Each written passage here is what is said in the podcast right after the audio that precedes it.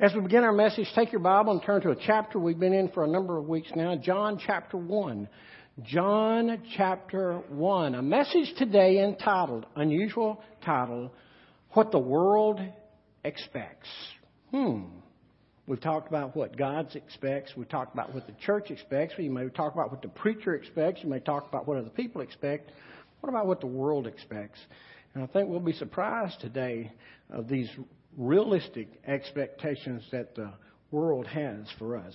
If you have found John chapter 1 and can stand, we'll read verses 19 through 29. I'll ask you to stand to honor the reading of God's holy word. And this is the testimony of John when the Jews sent priests and Levites from Jerusalem to ask him, Who are you? He confessed and did not deny, but confessed I am not the Christ. And they asked him, What then? Are you Elijah? He said, I am not. Are you a prophet? He answered, No. So they said to him, Who are you? We need to give an answer to those who sent us. What do you say about yourself? He said, I am the voice of one crying out in the wilderness, Make straight the way of the Lord, as the prophet Isaiah said. Now, they had been sent from the Pharisees.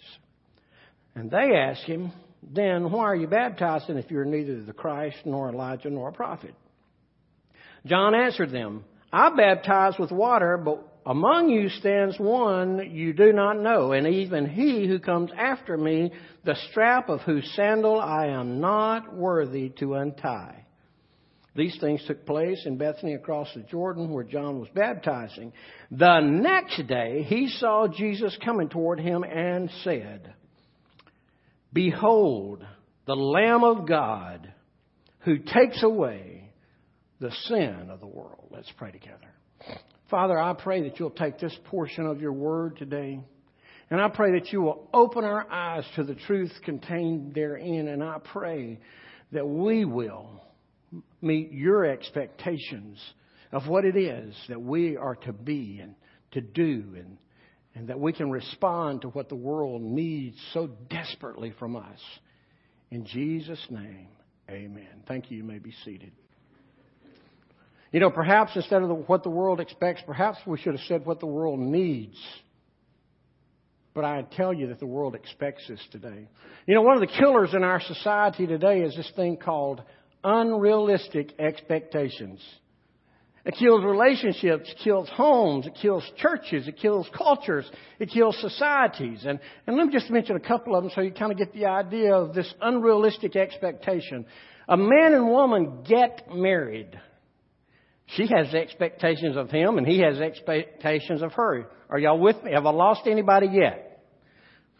Here's the deal.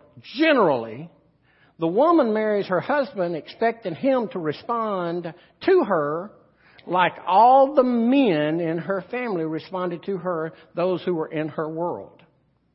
He marries her expecting her to respond like all the women in his life, his family, did while he was growing up. Now, do you see the problem already? She didn't grow up in his house, and he didn't grow up in her house, so the problem ensues.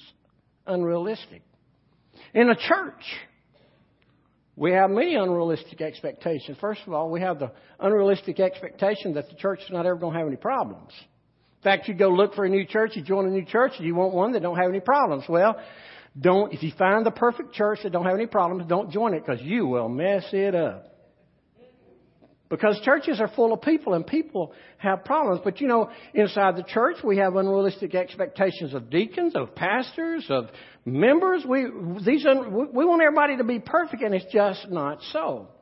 Now I want you to contrast these unrealistic expectations to some realistic expectations. All expectations are not unreal. And I'm just going to say this to us at this point. Jesus has some expectations of all of his children that are very realistic. And a lot of times, the expectations that Jesus has of his children are the very expectations that the world has on his children. Having said that, before we get into this message, if this message is going to mean anything to you today, You need to have settled this issue about who Jesus is in your life. Have you made him your personal Savior? Has he come into your life and transformed your life? You see, the truth is, the Bible tells us this. The reason we need transformation is because the Bible tells us that we're dead in our trespasses and sin. And you look at the Ten Commandments and you know we break them every day, so you know that we live in sin. We're dead in trespasses and sin. And Jesus came to forgive us of those sins and to transform our lives so that now we can take on the characteristics of Christ, so that we can be reconnected to God. Jesus comes in to transform us and make us more like Him. And we look around and we go, well, you know, I, I'm just like I am because I was born that way. Hello?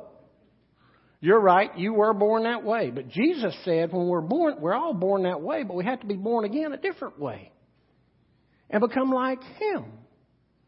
If you never invited, now we're not talking about this born again. Is it, you need to you need to hear this. This change in life. It's not about how many times you've attended church or Sunday school. It's not how many small groups you've gone to. It's not how many solos you sang, how many choirs uh, you've been a part of. It's not about any of that. It is about Jesus coming into your life, becoming your companion, becoming your guide, becoming your stay, becoming your savior, becoming your all in all. And when Jesus comes into your life, things are different. Can you imagine a God coming into your life and leaving you just like you are? Jesus doesn't do that. If any man's in Christ, he's a new creature.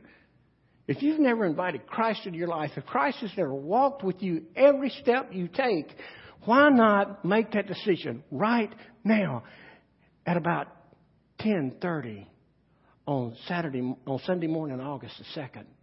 Why not just bow your head right there and just say, "Lord Jesus, he's talking about me." I've been in church all my life, but I have, I don't know that I've ever begun a real relationship with you where you walk with me, where I carry you to my school and my work and my church and my office and my grocery stores. And why don't you just say, Lord Jesus, I need forgiveness of my sin, and I believe you can forgive them. Come into my life. Forgive my sin. Cleanse my unrighteousness. Change me. Give me that new birth. Why don't you do that right now? Because you see, if we're a part of His family, the world expects some things from us. The world does. I'm going to offer you three things, a simple message that you've ever heard in your life. We can take them right from the life of John the Baptist. The first expectation that the world has on us is a testimony a testimony. Now, the truth is, the world, are you listening? The world expects us to be able to give a reason for the hope that is in us. That's all. That should have been in the Bible somewhere. Not only does our Lord, not only do the prophets, not only did Paul say to be ready to give a hope, reason for the hope in us, the world wants us to have uh, uh, an answer for them. Look, look back, if you will, if you got your Bibles open, verse 19, and this is the testimony of John. Now, may I say this to you, and I'm not being flippant today. It should be no surprise to us that John had a testimony. It should be no, it should have been the expectation of us but not only us, the world expected John to be able to give a testimony for why he was preaching, why he was baptizing, why he was standing so strong in the faith. He had that testimony. Now, you and I know what a testimony is, and we know what a testimony is not. Please listen in case you're afraid to give your testimony because you don't know 32 verses of the Bible. A testimony is not reciting 32 verses of the Bible. A testimony is not you giving your deep theological um, um, beliefs that would rock the world of Charles Spurgeon. A testimony is not even repeating 32 verses of the Bible as a way to show people how to find God. A testimony is not you conveying your theology. It is not you conveying your philosophy. It is not even you conveying something you feel. It's not really about family or friends or church members or anyone else. A testimony is something about you that you can tell. If you get into a court of law, you can't tell anything somebody else told you. You can't tell anything else, anything that somebody else seen. You can only tell what you have experienced firsthand. A testimony is a first person account. Now you get to the scripture in verse 19, at the end of verse 19, the um, priest and the Levites, and we later find out they came from the Pharisees, said, Who are you? John, you're out here doing all this work. Who are you? You know what the question comes down for us today? Who are you? If somebody asked you, who are you, how would you answer? Would it have anything to do with your faith? Would it have anything to do with the Lord? Would it, would it have anything to do with, with your salvation experience? If somebody asked you, who are you? What in the world would you say?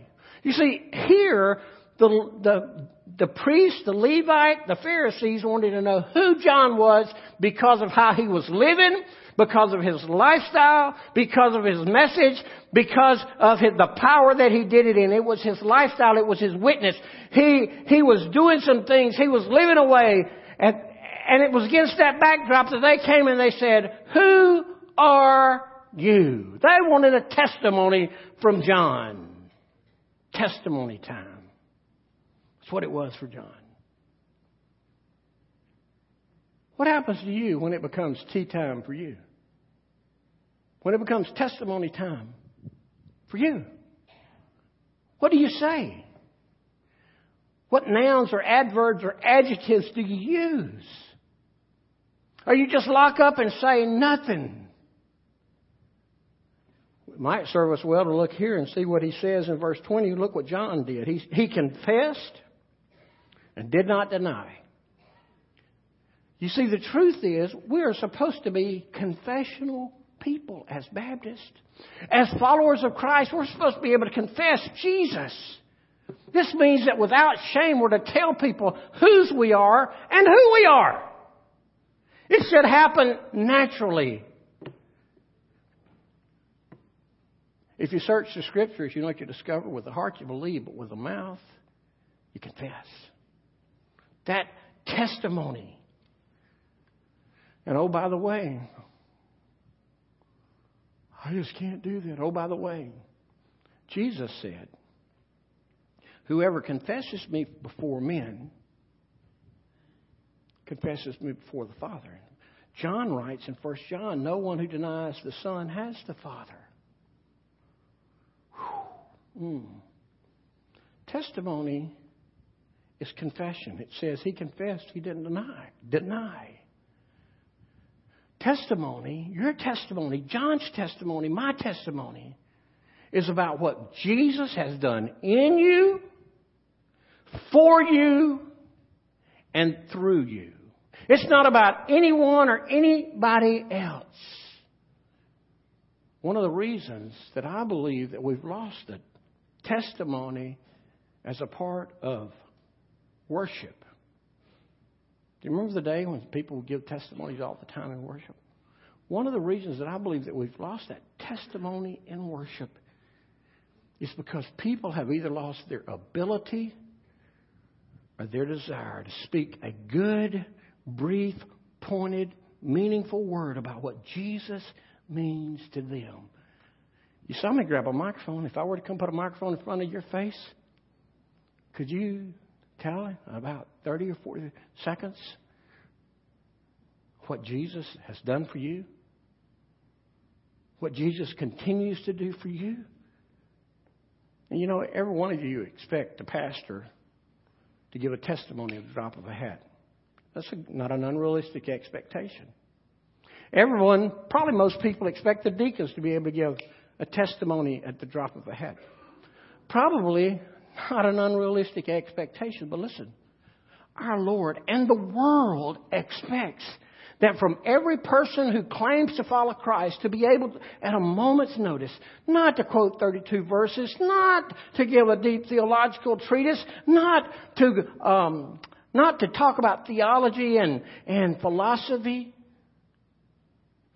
But to just give, just give a word of testimony. Who can do that today? Who can do that today? 30 seconds? 30 seconds. 30 seconds. I can't tell all what the Lord's done for me in 30 seconds. It would take about two days. But He just keeps on blessing me and blessing me and blessing me. And I praise His wonderful name. And for those who don't know, a walking miracle right there. But God is so good. He has blessed me in so many ways that I can't tell them all.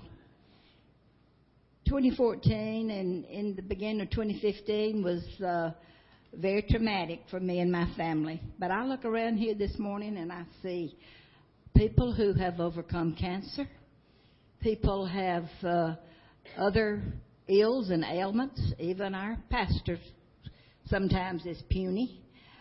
But I thank God that He is still on the throne and He still saves and He still keeps. Amen. Thank you. Ben, what's the Lord done for you? Jesus saved me when I was 25 years old. He not only saved me from my life, saved my life from the life I was living, but He saved my soul. And since them days, He has just blessed me. I've not wanted for nothing I needed. and know, He's given me more than I, I deserve. But uh, I just want to praise His name this morning. He's been so good. Jesus, we crown you with praise because of what you have done for me. James Price, you're sitting on the front row over there. I'm just not going to let you off sitting on the front row over there. Would you, uh, now not a sermon, James. Sometimes it's hard not to want to praise the Lord continuously, and we should 24 7. I want to ask you a question before I give you my testimony.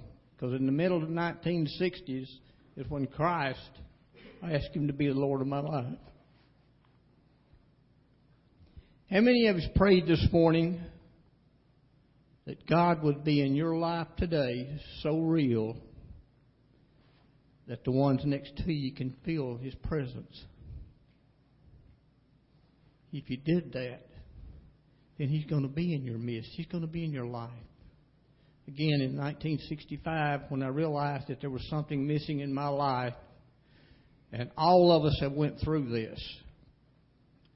And that missing in our life is Christ. Without Christ, you will not have perfect contentment or peace. And once you ask Him to be the Lord of your life, and you commit that to Him, and pray without ceasing. Trust me, you keep your eyes and your heart focused upon Him, He will lead your path. And like the song says, the things of this earth will grow strangely dim. Realizing when the Lord saved me, I cannot thank Him enough.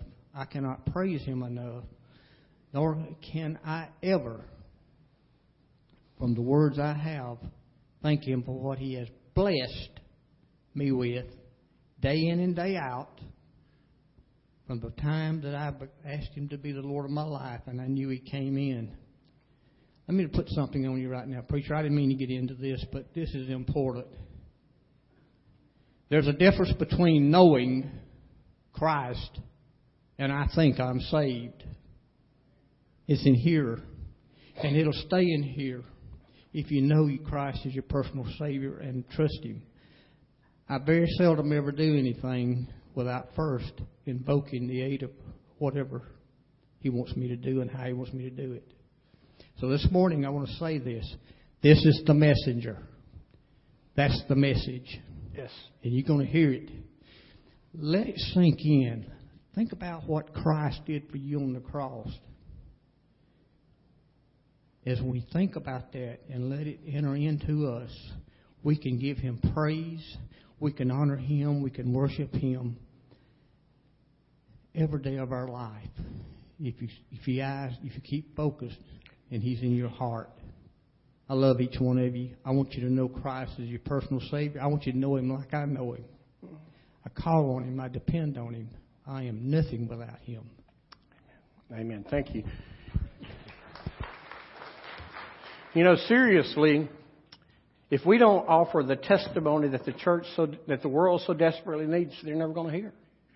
If we don't have it in ourselves so that we can give it, one of the expectations they have of us, give a reason for the hope that's in us. Give us the testimony. Tell us why you live like you live. And if we don't know Him enough to have a testimony about how we met Him and what He's done in our lives, chances are we don't. Please listen. Brother Jerry, I just don't remember when I met him. Well, let me, let me just, I really am going to be unkind. Here's what I'm going to tell you. If you don't remember, chances are it hadn't happened. Because let me tell you this. Did you get married and you don't remember when you got married? Now, man, I'm not talking about forgetting your anniversary. Did you forget the event? No. How many times have, if your thing is racing, how many times have you been uh, either watching on TV or been at the racetrack and your favorite race car driver won the race and you forgot that? Or you're a football fan and your favorite team won the national championship and you forgot that? Or you're a golfing fan and the, your favorite golfer won and you forgot that? No! We don't forget what we experience. The world expects us, and rightly so, to have a testimony. I was like this. I was dead in my sin. One day Jesus came into my life, and ever since then my life has been different. And the reason I am the way I am today is because of what Jesus did for me.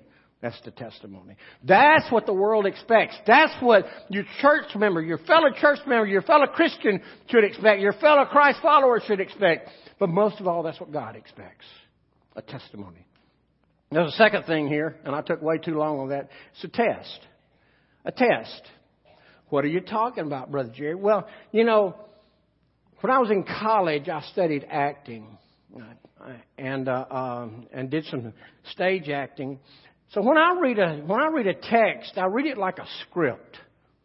And when I read this in that vein, I pick up at verse 20 and it says, um, they say in the end of the 19, who are you? And he goes, he confessed and did not deny, but confessed, I am not the Christ. And they asked, what then?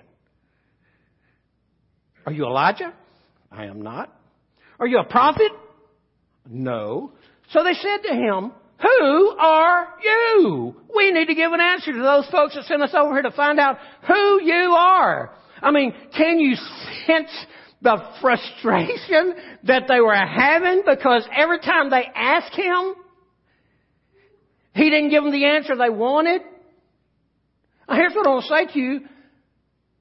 Today, John didn't get rattled. Today, many people, when we get pushed and pushed, we find ourselves lacking in confidence. We find ourselves lacking, uh, lacking in patience. We even find ourselves questioning our faith because the test that comes our way. John passed this test because I don't believe that he ever got impatient. I just think he said, I am not. No. And then he says, Here's what I am. I am the messenger. I am the voice of the one crying out in the wilderness, prepare the way of the Lord. And it was a message that the prophet Isaiah had given. Why did he have to give this testimony? Please listen. Here's, here's, here's where the water meets the wheel. It was because of the life he was living. It was because of the message he was giving. It was because of the actions he was, ta- he was taking that they wanted to know how in the world are you doing? Who do you think you are? I will just say this, and I believe we can back this up in Scripture and the Gospels. But when somebody begins to question you about your testimony, first of all, you need to make sure you're authentic. But the second thing that I'll say to you is that your test, I have found this in my life. The real test I get today doesn't come from those outside the church. The real test and the questions today come from inside the church. Don't you think you're being too narrow minded? Well, what does the Bible say? Well, I know what the Bible says, but this is what I believe. Well, then we don't have anything to talk about because it's not, here's what the Bible says, but this is what I believe. The Bible says it. we should just believe it. How many of you remember that old little song we used to sing, the B I B L E? That's the book for me. I stand alone on the Word of God, the B I B L E. Why can't we just get back to something simple like that? Because then we will pass the test. You say, Brother Jerry, why do you say that the test is going to come from inside the church? Well, it did for John because verse 24 says they were sent from the church people, the Pharisees, the people who believed in the letter of the law and not the spirit of the law, the people who thought they were too righteous to trust Christ. They were the religious people, and generally the religious people are all about this test because their religion is about them and their preferences and their desires and not about.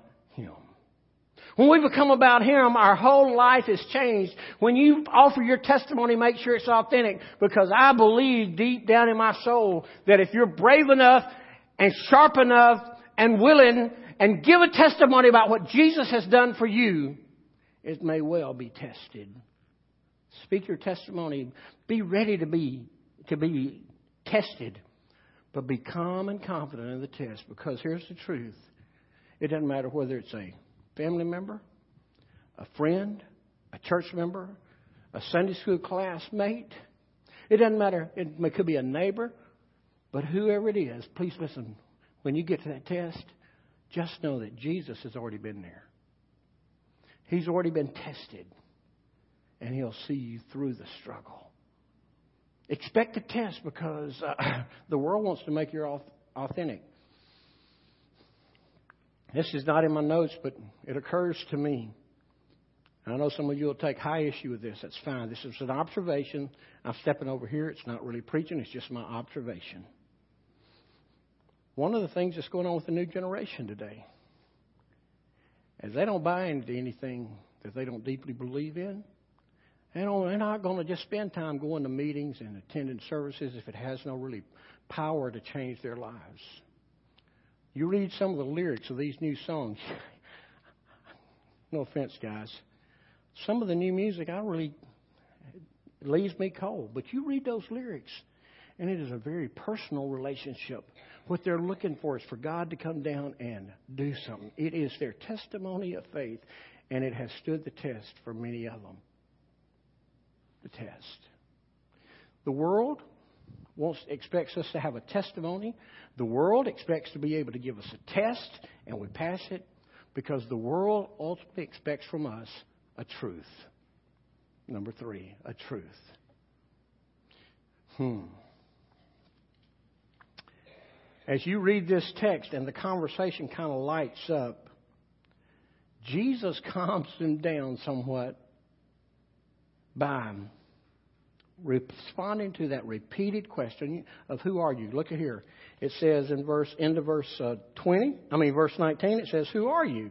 If that's not bad enough, at the end of uh, uh, in the middle of verse uh, 22, it says, "Who are you?" And then it says in verse 25, "What are you?" The conversation was getting pretty heated.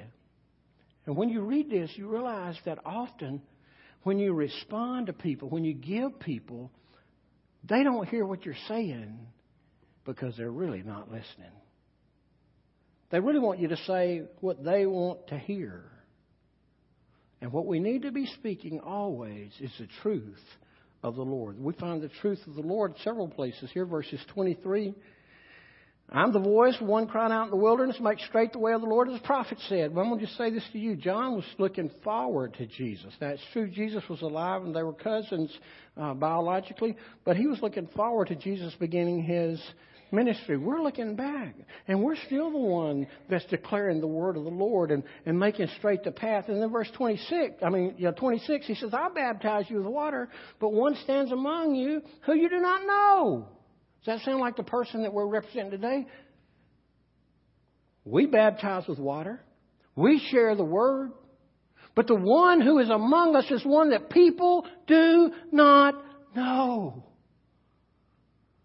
Today we have this truth that we can look back in history and know that Jesus did live. He came. He lived. He died. He resurrected. He ascended to heaven and now he's back at the right hand of the Father making intercession for us. And He offers forgiveness of sin. He offers a new life, both abundant life on earth, eternal life in heaven. He is what we need for every ailment that we face today. That's the eternal truth that the world needs to hear. And you know what the truth is? If you're a parent, you know what I'm about to tell you. Sometimes people have a deep need and they don't even really know what it is. Hello? Sometimes people, kids, they think they want chocolate cake, but what they really need is food. Not all the time do they need food. We got an 11 month old grandbaby, excuse me, 13 month old grandbaby. He thinks food is the hobby. He has two hands, and they're not hands, they're shovels. Y'all know what I'm talking about? We don't always know what we need, know best what we need, but here's what I'll tell you. What the Lord has told us that the truth that people need is Jesus. The only story worth telling, the only story worth sharing the only story worth embracing, the only story worth hearing is the story of Jesus. Jesus is the story. What Jesus, that testimony, the truth of Jesus in your life is, a, is the answer to every struggle in life. I want to say that again. Jesus is the answer to every struggle in life. You need a friend? Jesus is a friend of sinners. You need help with your sin and your struggle. Jesus understands your struggle because like Squire Parsons wrote, He's been there too. And with your sin, He died for your sin. You need peace in your heart. Jesus said, my peace I leave with you, not peace like the world gives. You need love. God is love, but Jesus said, Watch this. This is so powerful. Greater love hath no man than this, than he lay down his life for his friends. Did you realize that less than 24 hours later, Jesus opened his arms this wide and he said, I love you this much. And he bowed his head and died.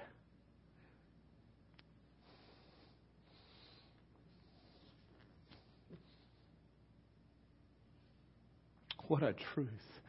John didn't stop there. I'll just mention this parenthetically, and yet it's the greatest point of this message. John undertook all that test to give a truth. To give a truth that Jesus was the answer. And if you don't think that was enough, one day he was answering those questions. He said, I baptize you with water, and one's coming after me. You don't need, he's some bung you, you don't even know him, but he's coming, he's coming, and I don't even, I'm not even worthy to untie his strap. And, and I'm just preparing the way for him to get here. And the next day, verse 29, along came Jesus and he said, Behold, the Lamb of God that takes away the sin of the world. That is our testimony. That is our truth. That will stand the test of time. The world's expectations may not motivate you, but this is what they expect from us. They expect us, if we're going to say that we're followers of Christ, they expect us to offer the words to back up. They're going to offer. They're going to ask for us to have the light that backs up our words and the story that we tell of what Jesus has done for us. So here's the question: Has Jesus really done anything in your life? I have a great fear I spent my entire life in what we call the Bible Belt. My entire life. The danger in the Bible Belt is that our Christianity becomes so cultural that it becomes casual, that it has no commitment. Hmm. When I think on that sidebar of what the world expects of you and me, I am humbled, I am challenged, I am sobered by the real question is what does God expect of me? He expects me to have a testimony. And not only does He expect me to have it, He expects me to give it. He expects me to stand the test because He'll walk through the test with me. He expects me to offer this world the truth. This is what I can't get over. We have the truth that nobody else has. And if we don't tell the truth, we don't share the truth, if we don't give the truth, the world won't know the truth. And this disintegration of the land that we love, and this disintegration with the church will continue. What will you do with what you've heard? Do you have that neighbor that you know needs the Lord? Maybe they even profess to knowing the Lord, but they don't have a church family. Well, maybe somebody sits on the desk over, works in the room over, and you know they either need the Lord or they need a church family. Have you invited them? Have you spoke a word of help? Maybe it's the person who waits on you. Personally, I've started frequenting the um, Waffle House here in town. Beginning to get to know a few of those servers. And uh, uh, do just like I did before. As the time is right, share the church and share Christ with them. Because if we don't, nobody will. Do you know Christ? Do you have a testimony? If not, why not make it right today? Let's pray together.